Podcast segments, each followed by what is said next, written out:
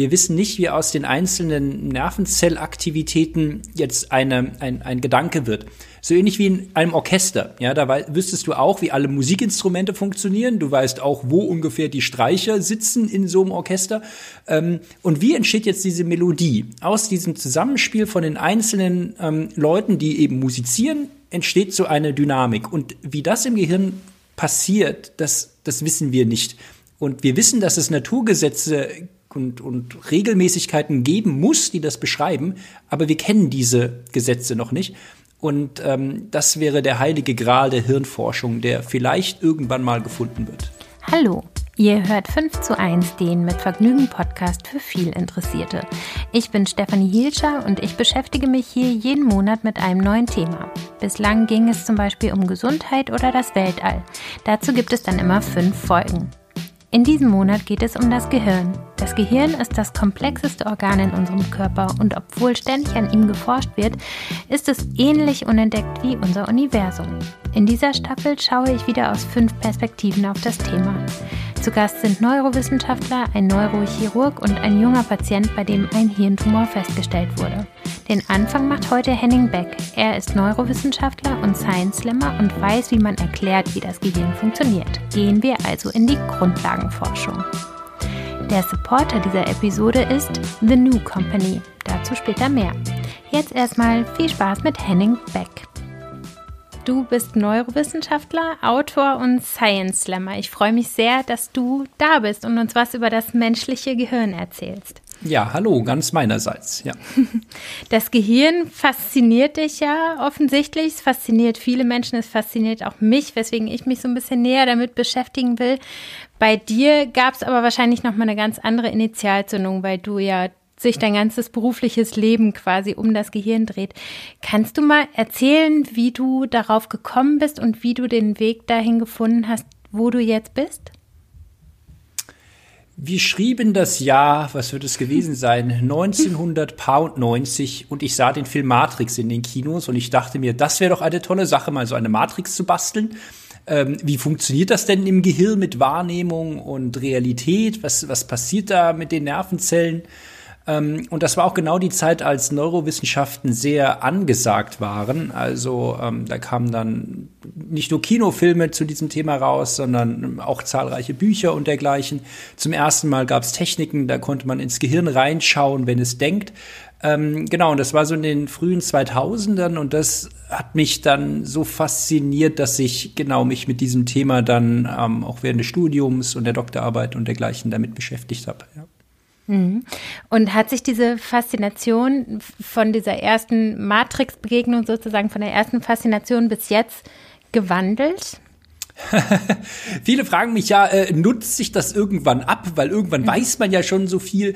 Ähm, das Tolle beim Gehirn ist eigentlich, ähm, die Fragen werden immer umfangreicher. Äh, wir erkennen eigentlich, wie wenig wir wissen. Also ich sag's mal so, vor 20 Jahren dachten die Leute, sie wüssten mehr über das Gehirn als jetzt. Und ähm, eigentlich ist das Gehirn das immer noch das faszinierendste Organ von allen, finde ich. Also du schneidest einen menschlichen Körper auf und du erkennst sofort, wie die Gehirne, äh, wie die Organe ungefähr funktionieren sollen. Ähm, also wie so ein Magen funktioniert oder eine Lunge, das siehst du dem Zeug an. an einem, aber einem Gehirn eben nicht. Das schneidest du, wenn du das siehst von außen, du hast keine Ahnung, wie aus diesem ganzen Haufen Zellen, Gedanken, Ideen, Bewusstsein und alles herauskommen soll. Und wir, wir haben auch noch keine exakte Vorstellung, wie das tatsächlich funktioniert. Ähm, und das macht es eben umso spannender, finde ich. Und das, das lässt eigentlich nicht nach, nein.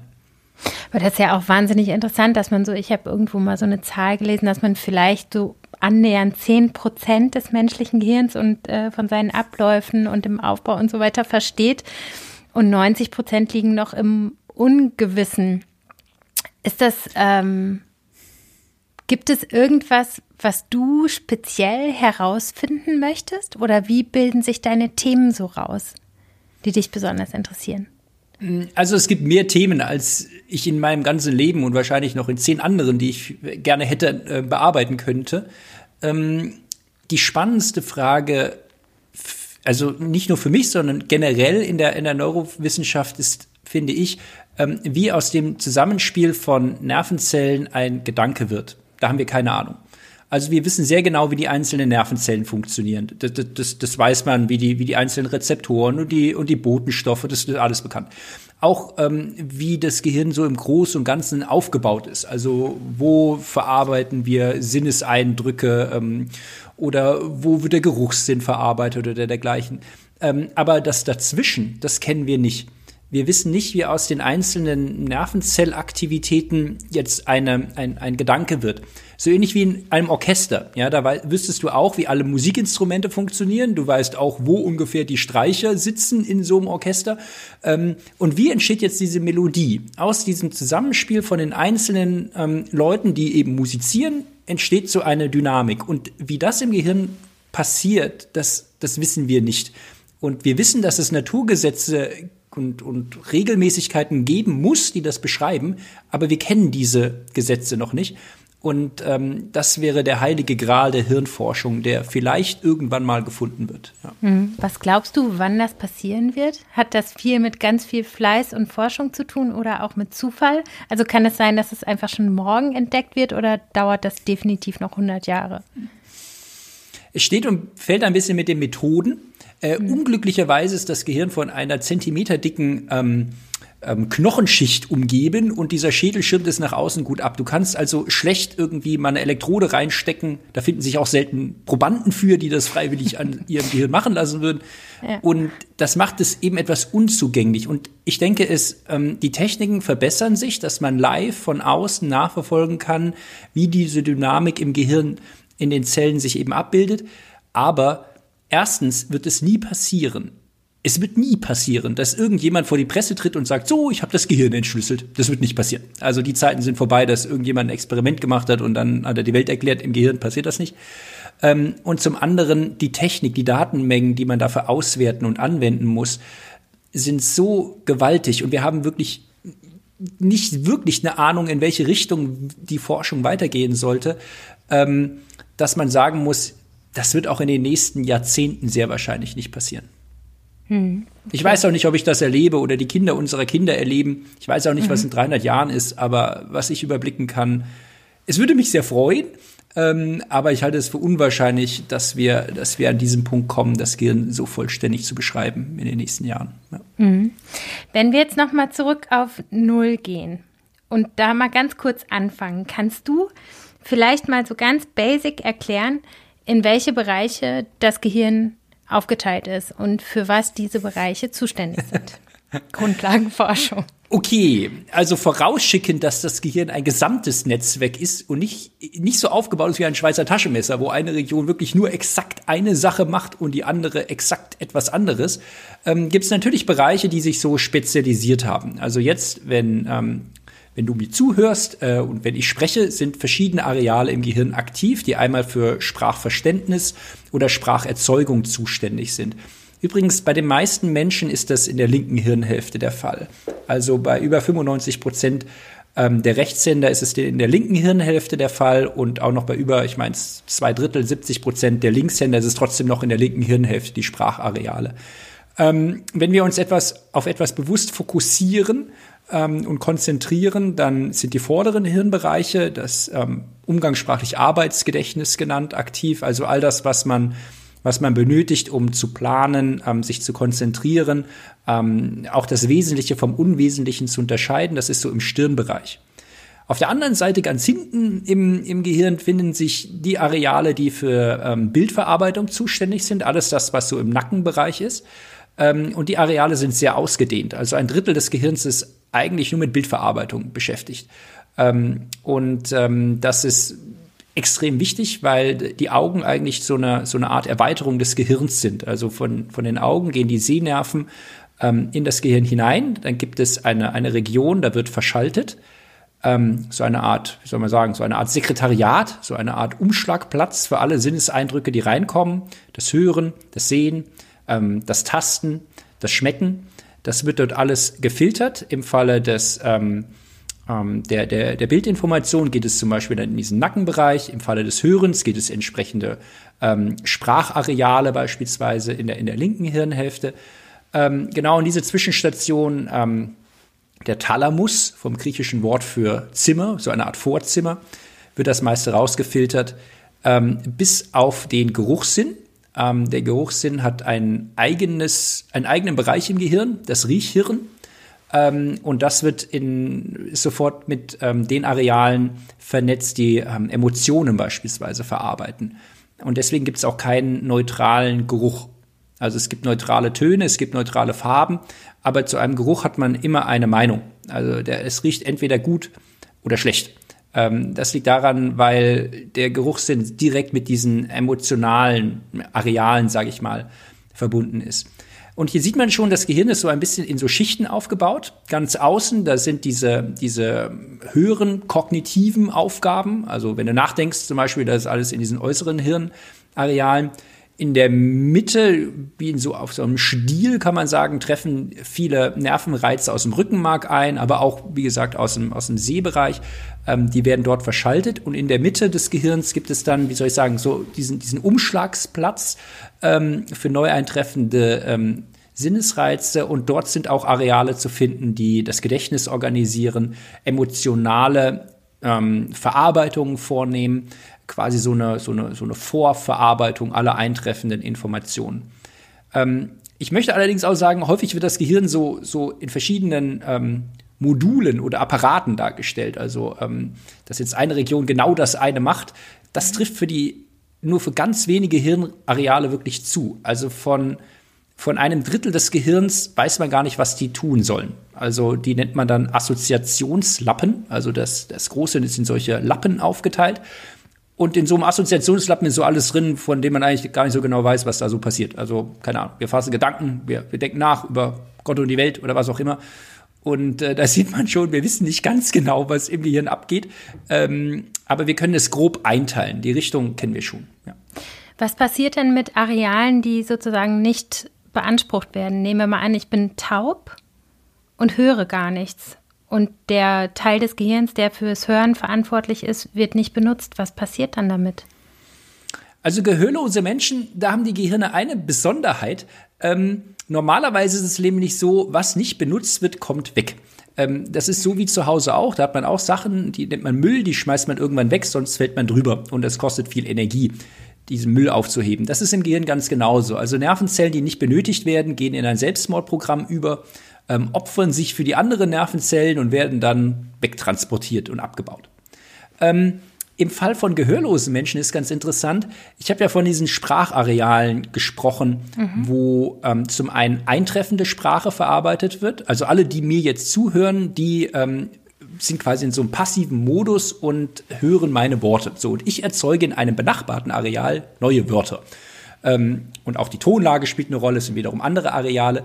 Bei gehörlosen Menschen fällt dieses Geräusch, dieser Geräuschanteil nun weg. Das Gehirn passt sich aber trotzdem an. Gehörlose Menschen arbeiten ja sehr viel über, über Gestik oder Mimik. Und diese entsprechenden Hirnareale werden dann, wie soll ich sagen, umgewandelt man könnte sagen, ähm, missbraucht, ja, dafür ähm, neue ähm, Sinneseindrücke zu verarbeiten, sprich Gestik und Mimik. Und dieselben Hirnareale, die bei dir und mir für die akustische Sprache zuständig sind, können bei gehörlosen Menschen für diese, für eine, für eine gestische oder eine, eine mimische Sprache ähm, verwendet werden. Nun ist es ja so, ähm, dass sich das Gehirn im Laufe des Lebens verändert. Das ist übrigens ein ganz wichtiger Punkt. Äh, viele denken, das Gehirn ist irgendwann fertig. Ja? Mhm. Das Gehirn wird so hingestellt wie so ein Rechner auf, oder so ein Laptop, den du dir auf den Schreibtisch stellst und dann funktioniert das halt für Jahrzehnte so vor sich hin.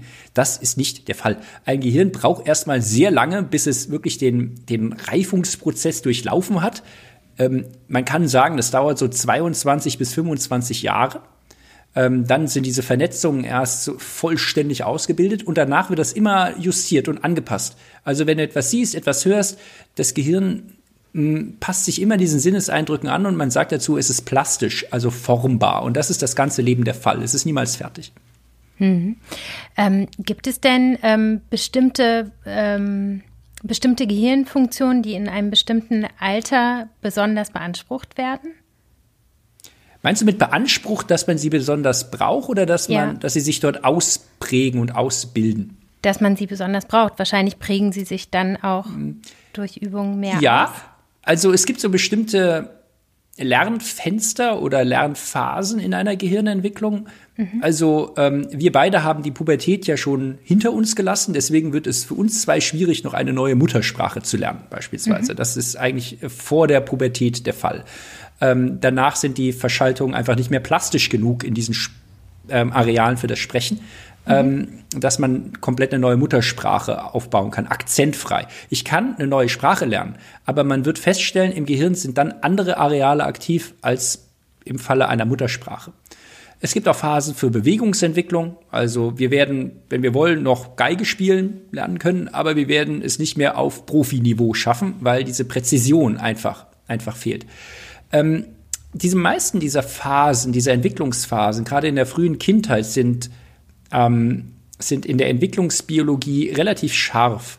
Also was Spracherwerb angeht beispielsweise, das ist relativ genau mh, hm, getimed. Alles, was nach der Pubertät passiert oder nach der Adoleszenz, also sagen wir mal ab Mitte 20, das ist dann, das ist dann nicht mehr so der Fall, dass es dort Phasen gibt, wo wir, wo sich das Gehirn besonders anpassen muss ähm, und danach es keine Chance mehr hat, sich darauf einzustellen. Man misst ähm, allerdings, dass die Verarbeitungsgeschwindigkeit des Gehirns mit Mitte 20, Anfang 20 am höchsten ist. Und deswegen sind auch professionelle Gamer, professionelle Computerspielmenschen, ja, ähm, die sind mit Anfang 20 auf dem Höhepunkt und danach, so ab 22, werden die schon schlechter, weil das Gehirn messbar an Geschwindigkeit dann verliert. Ähm, im üblichen Leben spielt das jetzt nicht so die große Rolle. Die meisten kognitiven Funktionen bleiben dann aktiv bis ins hohe Alter. Und in der Biologie spricht man von hohem Alter ab 65. So, und wie sich dann entwickelt, das kommt auf dich an. Ob du viel Sport gemacht hast, viel getrunken hast oder auch nicht, wie du dich ernährt hast. Genau. Wenn wir schon dabei sind, kannst du da mal ein paar Tipps geben, wie das äh, Gehirn auch im hohen Alter gut weiter funktionieren kann? Also was man dafür im Leben tun kann? Ähm, ja, man äh, sollte sich rechtzeitig Kinder und Enkelkinder zulegen. Äh, das ist ein gewaltiger Vorteil, weil das macht das Leben sehr abwechslungsreich. Ähm, denn Interaktion mit anderen Menschen ist eigentlich das Wichtigste. Du kannst gar nicht so viele Sudokus spielen und Kreuzworträtsel machen, wie du an, an Gehirnjogging durch Konversation mit Menschen hättest. Man stellt fest, Menschen, die viel reisen, ähm, die ein Hobby haben, ähm, und ihr Leben möglichst abwechslungsreich gestalten, bleiben auch geistig am längsten fit ähm, das ist eigentlich so ein ein, ein Trend, der, oder ich sag's mal, eine, eine Entwicklung, die auch gut zum Gehirn passt. Also, wenn es stimmt, dass all sich das im Gehirn abbaut, was nicht benutzt wird, dann ist es auch andersrum so, dass was viel benutzt wird, mm, das wird eben auch entsprechend gut vernetzt und entsprechend auch vom Stoffwechsel gut versorgt. Ähm, und das ist eigentlich das Wichtigste, was man tun sollte. Also, je abwechslungsreicher das Leben ist, desto, desto länger dauert es eigentlich auch. Und interessanterweise ähm, merken das auch Menschen. Ähm, denn es gibt eine, eine, einen, einen Denkfehler, möchte ich mal sagen, im Gehirn. Wir speichern nämlich in unserem Leben nicht, ähm, nicht Ereignisse chronologisch ab, sondern wir erinnern uns anhand der emotionalen Qualität. Also wenn wir jetzt ganz häufig, keine Ahnung, äh, an der Bushaltestelle warten in unserem Leben, dann erinnern wir uns nicht daran. Wir denken, ja, das, das, das ist quasi gestrichen. Das, das spielte, hat nicht so diesen Zeiteffekt gehabt. Wohingegen, wenn du immer abwechslungsreich lebst, immer was Neues, dann bekommt das immer einen neuen Punkt auf dieser geistigen Zeitachse. Und die Menschen sagen dann, ach, das war aber ein langes, intensives Leben. Und Menschen, die sehr monoton leben, immer gleichförmig leben, die sagen dann, ach, die Zeit ist wie im Fluge vergangen ähm, weil man sich in der Rückschau nur an die Ereignisse erinnert und nicht an die, an die Zeit, die das gedauert hat. Also die beste Art, ein langes Leben zu führen, ist abwechslungsreich zu leben, ähm, weil man sich dann in der Rückschau immer, das Gehirn betrügt sich quasi selber. Ja, das denkt dann, mhm. es hätte länger gelebt, als es eigentlich der Fall war. So, jetzt kommt eine kleine Werbeunterbrechung. The New Company ist der Supporter unserer heutigen Folge. Ich denke, diese Situation kennt fast jeder. Ihr sitzt am Laptop, es sind so ein, zwei Stunden nach dem Mittagessen und ihr könnt nicht mehr denken und habt verdammt Lust auf was Süßes. Das Nachmittagstief. Mit The New Company wird Nervennahrung nicht nur nachhaltig und umweltfreundlich, sondern auch gesünder. Und natürlich richtig lecker. Sie machen den Schokoriegel fürs gute Gewissen. Sorten wie Almond Sea Salt, Coconut Cinnamon oder Crunchy Nougat enthalten nämlich bis zu 65% weniger Zucker als vergleichbare Riegel. Und wenn, dann sind sie mit Kokosblütenzucker gesüßt. Alle Produkte sind vollständig bio und vegan. Das Startup The New Company aus Leipzig hat nämlich eine Mission. Für jedes verkaufte Produkt wird ein Baum gepflanzt. Außerdem bestehen Verpackungen statt aus Plastik aus kompostierbarer Zellulose und Papier. Wenn ihr jetzt richtig Appetit bekommen habt, euch durch alle Riegel zu probieren, aufgepasst. Ihr bekommt mit dem Code 5 zu 1 10, geschrieben wird 5 zu 1 mit UE, noch bis zum 31. März 10% Rabatt auf euren Einkauf. Geht einfach auf the-new-company.com und gebt an der Kasse euren Rabattcode ein. Und jetzt geht es weiter mit Henning Beck. Künstliche Intelligenz ist ja auch ein Thema, mit dem du dich sehr viel beschäftigst. Und deine These ja. ist aber, dass das ähm, Gehirn immer schlauer sein wird als die Maschine. Ist das so kurz richtig zusammengefasst? Wenn du sagst, immer ist so unsere Lebzeiten und noch ein Stückchen drüber mhm. hinaus, ja. Äh, mhm.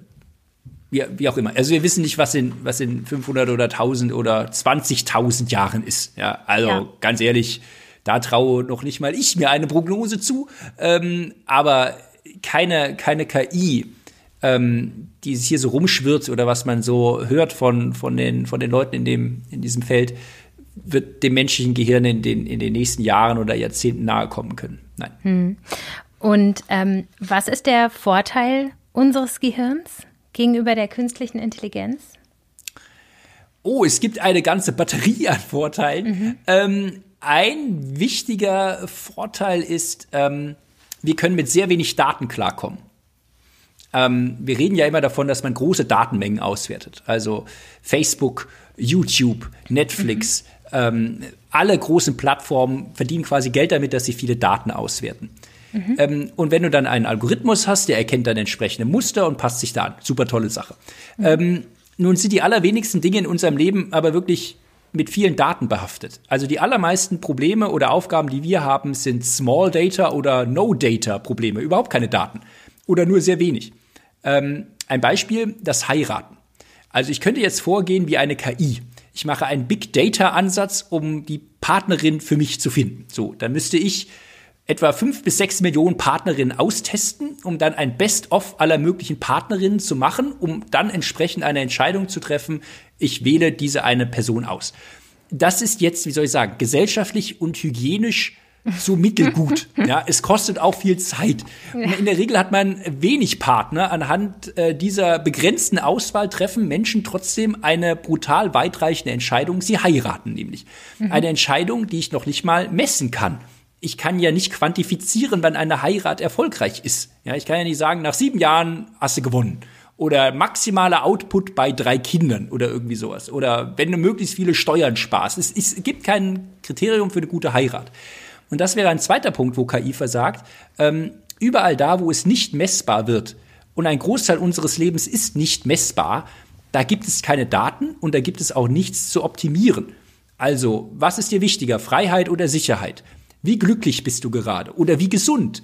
Ähm, findest du einen Sonnenauf- oder einen Sonnenuntergang schöner? Ähm, das sind alles so Fragen, da kannst du jetzt keine Zahl dran machen, und vor allem, selbst wenn du es machen würdest, du könntest es nicht vergleichen mit einer anderen Person. Die hat ein ganz anderes Bewertungsschema, ein ganz anderes Gefühl, ja. Und diese, diese nicht quantifizierbare Welt, die bleibt KI und Algorithmen per se verschlossen, weil es dafür einfach keine Kennzahlen gibt. Ja. Hm. Du hast ja auch gesagt, dass wir Denkfehler machen, ist ein Vorteil gegenüber der KI. Kannst du das nochmal erläutern? Also einen Denkfehler haben wir ja schon gesehen, das ist äh, quasi das falsche Gedächtnis oder wie soll ich sagen, dass wir Erinnerungsfehler machen, aber hier sieht man auch wieder die, die positive Seite dieser Medaille. Mm, wir sind in der Lage, dadurch neue Ideen zu entwickeln und aufzubauen. Und die Alternative einer, einer perfekten Erinnerung würde uns einengen. Was ähnliches ist es mit Entscheidungen. Ähm, wir sind nicht gut darin zu entscheiden, wenn die Datenlage groß ist. Also wenn du viele Optionen hast, dann entscheiden sich Menschen sehr ungern. Mhm. Das nennt man in der Wissenschaft Overchoice-Effekt, das Problem der Auswahlüberlastung. Ähm, also wenn du, keine Ahnung, du gehst in den Laden und du willst Olivenöl kaufen. So, jetzt siehst du 80 verschiedene Olivenölflaschen in so einem riesigen Supermarkt oder in so einem Feinkostladen. Keine Ahnung, was sollst du da machen? Äh, da stehst du da und die Qual der Wahl. So. Ähm, da sind Menschen extrem schlecht. Ähm, da sind Maschinen sehr viel besser. Also Maschinen können sehr viel besser von bestimmten Kriterien so eine Auswahl vorsortieren beispielsweise. Mhm. Menschen sind hingegen dann gut, wenn die Datenlage eben nicht so eindeutig ist. Also wenn das Umfeld unsicher ist. Und in, in dieser Zeit erleben wir ja, in, in einer Pandemie, erleben wir eine große Unsicherheit. Wir, wir wissen gar nicht, wie die nächsten Wochen ablaufen werden. Und trotzdem treffen Menschen Entscheidungen, ähm, weil sie anschließend dafür gerade stehen können oder möchten oder müssen. Aber zumindest gibt es irgendeine Person, wo ich zum Schluss sagen kann, die trägt die Verantwortung dafür. Das können Maschinen nicht. Also ob zwei plus zwei gleich vier ist, da ist vier ja nicht das Ergebnis der Entscheidung. Ja, das ist das Ergebnis einer Rechenoperation. Aber wir können entscheiden, ob wir jetzt das eine oder das andere machen sollen, die Grenzen auf oder zu, oder ob wir uns alle impfen lassen sollen oder noch warten oder, oder möglichst schnell. Oder es gibt viele Möglichkeiten, wie man sich verhalten kann. Und je unsicherer das Umfeld ist, desto, ähm, desto wichtiger wird eigentlich menschliches Denken. Und ich finde es sehr interessant, dass wir in einer digitalen Welt wie der jetzigen eigentlich genau dieses Problem wieder aufgetischt bekommen. Also bei Netflix sieht man im Moment das Problem, dass es so viele Möglichkeiten gibt, Serien zu schauen, dass die Leute so überlastet werden und die Leute weniger Serien schauen, obwohl die Auswahl sehr viel größer wird. Und da gibt es jetzt dann Pläne zu sagen, okay, ich mache wie ein klassisches Fernsehprogramm, ich biete dir ein Programm an, was du dann quasi anschauen kannst. Äh, quasi äh, klassisches lineares Fernsehen jetzt als Streaming. So, um den Leuten die, die so ein bisschen die Entscheidung abzunehmen. Und da, da sieht man schon, wo, wo Gehirne gut sind und wo Algorithmen gut sind. Ja. Hm, aber kann sich das Gehirn diesen neuen Möglichkeiten auch anpassen? Also ich erinnere mich, als ich nach Berlin gezogen bin, aus einer kleinen Stadt, habe ich echt eine Weile gebraucht, um hier klarzukommen, wegen des Überangebots. Bis ich mich hier wohlgefühlt habe und rausgefunden habe, was ist für mich gut, ähm, hat das ein bisschen gedauert. Aber ich bin hier ja gut angekommen. Kann das Gehirn das nicht mit, äh, mit dieser Informationsflut auch irgendwann schaffen oder müssen wir dagegen steuern? Ja und nein. Also es gibt organische, kognitive, sollte ich besser sagen, Obergrenzen dessen, was wir verarbeiten können. Mhm. Also du kannst nicht unbegrenzt viele Informationen in immer kürzerer Zeit in das Gehirn reinbringen und dann hoffen, dass das alles sauber verarbeitet wird. Wir brauchen Pausen. Wir müssen Informationen auch verdauen. Ja, das wie mit Nahrungsmitteln auch. Wenn du die nicht verdaust, sondern permanent isst, dann platzt du irgendwann. So. Und beim Gehirn nennt man das nicht platzen, sondern da nennt man das das Gefühl, dass die Zeit zu rasen scheint, das Gefühl von Vergesslichkeit, das Gefühl, das Wesentliche vom Unwesentlichen nicht zu unterscheiden, ähm, Konzentrationsschwächen. Diese modernen Zivilisationskrankheiten sind alles ähm, Resultat dessen, dass man das Gehirn in gewisser Weise kognitiv überfordert. Mhm. Auf der anderen Seite hast du natürlich recht. Also ein Gehirn ist niemals fertig und es passt sich an, an neue Reize an. Und ähm, das Interessante ist eigentlich, dass die, die Art, wie ein Gehirn denkt, seit Jahrtausenden funktioniert. Ähm, eigentlich müsste man sagen, die Leute in der Steinzeit sind schon mit, mit Gehirnen rumgerannt, die auch ein iPhone bedienen können. Verrückte Welt. Ähm, du könntest Ötzi nehmen, den rasierst du, dem ziehst du einen Anzug an, den kannst du in jedes Meeting schicken. Weil äh, der eigentlich mit seinem Gehirn genauso funktioniert wie heute. Ähm, und das, das zeigt eigentlich auch, ob ich jetzt, keine Ahnung, in Pirmasens geboren bin, wunderschöne Stadt, also Pfälzerwald, toll, nichts gegen Pirmasens, ähm, mhm. oder in New York City oder, oder auf dem Mars in 200 Jahren geboren werde, das Gehirn wird funktionieren und sich anpassen. Aber äh, bitte wohl dosiert die Informationen im Laufe eines Tages äh, einsetzen wenn jetzt menschliche und künstliche Intelligenz aufeinandertreffen und sich herausfordern, ne? also wie zum Beispiel ja. jemand spielt mit einem Schachcomputer Schach. Ja. Muss es dann unweigerlich einen Gewinner und einen Verlierer geben oder können sich die beiden Intelligenzformen auch zusammentun und was Neues daraus hervorbringen? Eine wundervolle Frage und ähm, ich danke dir sehr dafür, ähm, denn bei diesen ganzen Spielen, wo Menschen gegen Computer verlieren, ob das Schach ist oder Monopoly oder Poker oder was auch immer, Menschen werden gegen jede Maschine verlieren. Es wird kein Spiel geben, wo eine Maschine gegen einen Menschen verliert, solange die Regeln klar sind und das Ergebnis messbar ist. Ähm, das kann keine Maschine. Was wir können, wir können uns ein neues Spiel ausdenken. Also ich kann mir jetzt äh, ein neues Schach ausdenken. Ich kann mir eine neue Figur auf dem Schachbrett überlegen oder eine neue Schachregel. Ich könnte sagen, die Bauern dürfen auch zur Seite ziehen. So, und plötzlich habe ich ein komplett neues Spiel. Ähm, und in diese Richtung wird es, denke ich, auch gehen müssen, ähm, dass man solche Computersysteme man sagt immer KI, aber eigentlich ist das ein Oberbegriff für verschiedene Formen von, von Computersystemen, von maschinellem Lernen unter anderem. Ähm, aber das ist wie, wie ein Hammer. Ja, mit einem Hammer kann ich jemandem den Schädel einschlagen oder äh, ein, ein, ein Nagel in die Wand hauen, um ein Bild dran zu hängen. Und das ist das, wo wir auch uns klar werden müssen, wofür setze ich das Zeug ein. Also die Bahn will den Deutschlandtakt einführen, einen neuen Fahrplan für ganz Deutschland. Das ist ein klassisches Problem für Machine Learning. Das ist ein, das, das ist das, was Maschinen gut können. Die können dir super viele Fahrpläne simulieren und dann wählt man den besten aus. Ähm, aber Entscheidungen zu treffen und zu sagen, was ist überhaupt die Aufgabe, wofür wende ich das an, das bleibt bei Menschen. Übrigens, ein anderer Punkt, der häufig unterschätzt wird in dieser Diskussion, warum das notwendig ist, ist ähm, die KI, die im Moment solche Spiele gewinnt, ist extrem rechenintensiv und extrem energieintensiv. Mhm. Ähm, wann war das? Vor einiger Zeit hat ein, ein, ein Algorithmus, eine KI, ein selbstlernendes maschinelles System hat äh, so einen Zauberwürfel gelöst mit diesen verschiedenen Flächen, diesen Rubikwürfel, wo, wo alle Flächen dann zum Schluss die gleiche Farbe haben sollen.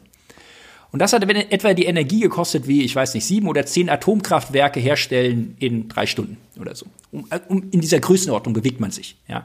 Ähm, diese, die beste KI im Moment, zum Beispiel bei Spielen oder bei Sprachverarbeitung, die, die, das, das, was be bestmöglich immer technisch möglich ist, das verdoppelt den, den Energiebedarf alle vier Monate im Moment.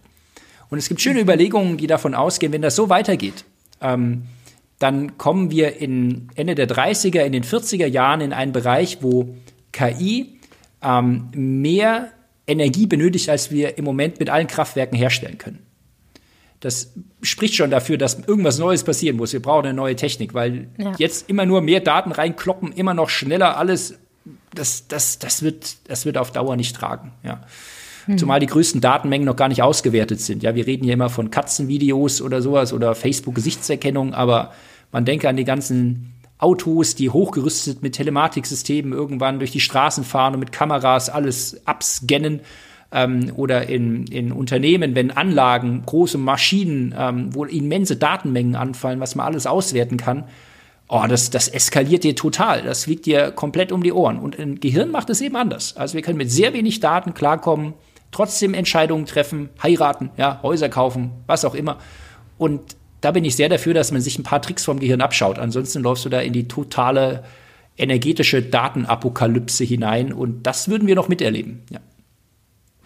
Okay, wir müssen leider langsam zum Ende kommen, weil äh, die Grenzen dieses Formats erreicht sind.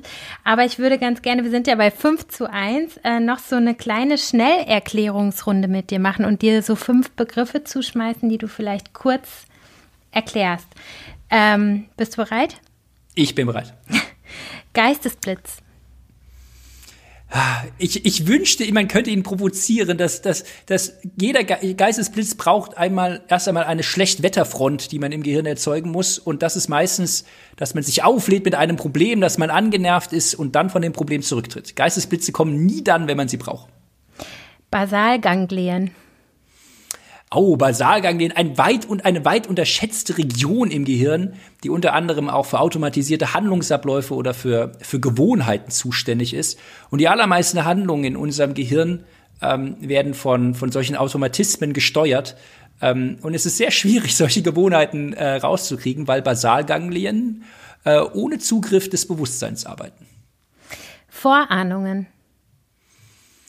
Vorahnungen eigentlich ist das die Art und Weise, wie ein Gehirn funktioniert. Wir gehen immer mit Vorahnungen durch die Welt. Wir haben ein, ich habe eine Vorahnung, was du als nächstes für eine Frage stellst. Ich weiß nicht, ob das stimmt oder nicht. Aber, und du hast eine Ahnung, was ich gleich antworten könnte. Ob das stimmt oder nicht, wissen wir nicht. Aber eigentlich ist das die Art, wie wir, wie wir unser Leben leben. Wir haben eine Idee, ein Modell, nennen es Vorahnung oder Vision von dem, was passieren wird. Und spannend wird es immer dann, wenn was ganz anderes passiert. Ja. Spiegelneuronen. Spiegelneurone waren ein ganz heißer Schrei, der letzte heiße Schrei so in den 2000er Jahren. Da dachte man, man hätte herausgefunden, wie Empathie im Gehirn funktioniert, weil Nervenzellen quasi spiegeln, was ein Gegenüber tut. Man stellt fest, ähm, man sollte eher von Spiegelarealen oder Simulationsarealen im Gehirn sprechen. Man simuliert tatsächlich das, was ein Gegenüber macht, im Gehirn selber nach. Aber es ist mit Sicherheit nicht so, so eins zu eins wie in einem Spiegel, wo tatsächlich das ähm, so papageienhaft einfach das nachgeplappert wird oder nachgeahmt wird, was ein anderer tut. Aber das führt dazu, dass, dass wir uns in andere Positionen hineinversetzen können und ist eine Grundlage für, für Mitgefühl, Empathie oder Gesellschaften. Déjà-vu? Déjà-vus hm, sind kognitiv gesehen ein spezielles Phänomen, was sich immer dann einstellt, so die aktuelle Hypothese, muss ich dazu sagen, immer dann einstellt, wenn die Hirnhälften unterschiedlich schnell arbeiten oder verschiedene Areale im Gehirn sich nicht so schnell aufeinander abstimmen. Ähm, dann wird etwas verarbeitet mit dem Unterbewusstsein, ist komplett fertig verarbeitet. Und das Bewusst im Bewusstsein stellt man später fest, dass das irgendwie schon bekannt ist. Das hat man irgendwie schon mal gesehen. Man hat es auch gesehen, etwa 200 Millisekunden vorher im Gehirn wurde das schon fertig verarbeitet. Und durch diesen, durch diesen Zeitverzug ähm, stellt sich dann dieses Gefühl ein, dass ähm, genau, dass es einem so bekannt vorkommt. Und leider hält es dieses, dieses sonderbare Gefühl, was mich auch ab und zu heimsucht, äh, länger selten, äh, selten länger an als ähm, ein paar Sekunden, fünf oder sechs vielleicht. Ah, das ist total spannend. Jetzt habe ich das endlich mal verstanden. Vielen Dank. Ja, bitte sehr. Ja, und vielen Dank auch für all die anderen Erkenntnisse, die du uns, den Hörern und mir jetzt mit auf den Weg gegeben hast. Ähm, du hast noch sehr, sehr viel mehr kluge Gedanken ähm, und du hast viele Bücher geschrieben. Ich verlinke die alle mal in den Show Notes für alle, die sich äh, für mehr interessieren. Die können gerne mal nachschauen und sich ein bisschen tiefer in dieses spannende Thema reinversetzen. Vielen Dank, Henning. Ich habe zu danken. Ein tolles Gespräch. Ich fand das Gespräch auch toll. Was ich besonders spannend fand, waren Hennings Tipps, wie man das Gehirn auf Trab hält. Nicht so Dokus, sondern Interaktion mit anderen Menschen, Hobbys und Reisen halten unser Gehirn in Schwung. Ein abwechslungsreiches Leben ist also ein langes Leben, wenn man unser Gehirn fragt. Morgen spreche ich hier bei 5 zu 1 mit Gerald Hüther. Er ist Neurobiologe und hat viele Forschungsfelder. Wir sprechen über die Entwicklung des Gehirns und wie wir dem Gehirn eine Umgebung schaffen, in der es gut wachsen und lernen kann. Bis dann!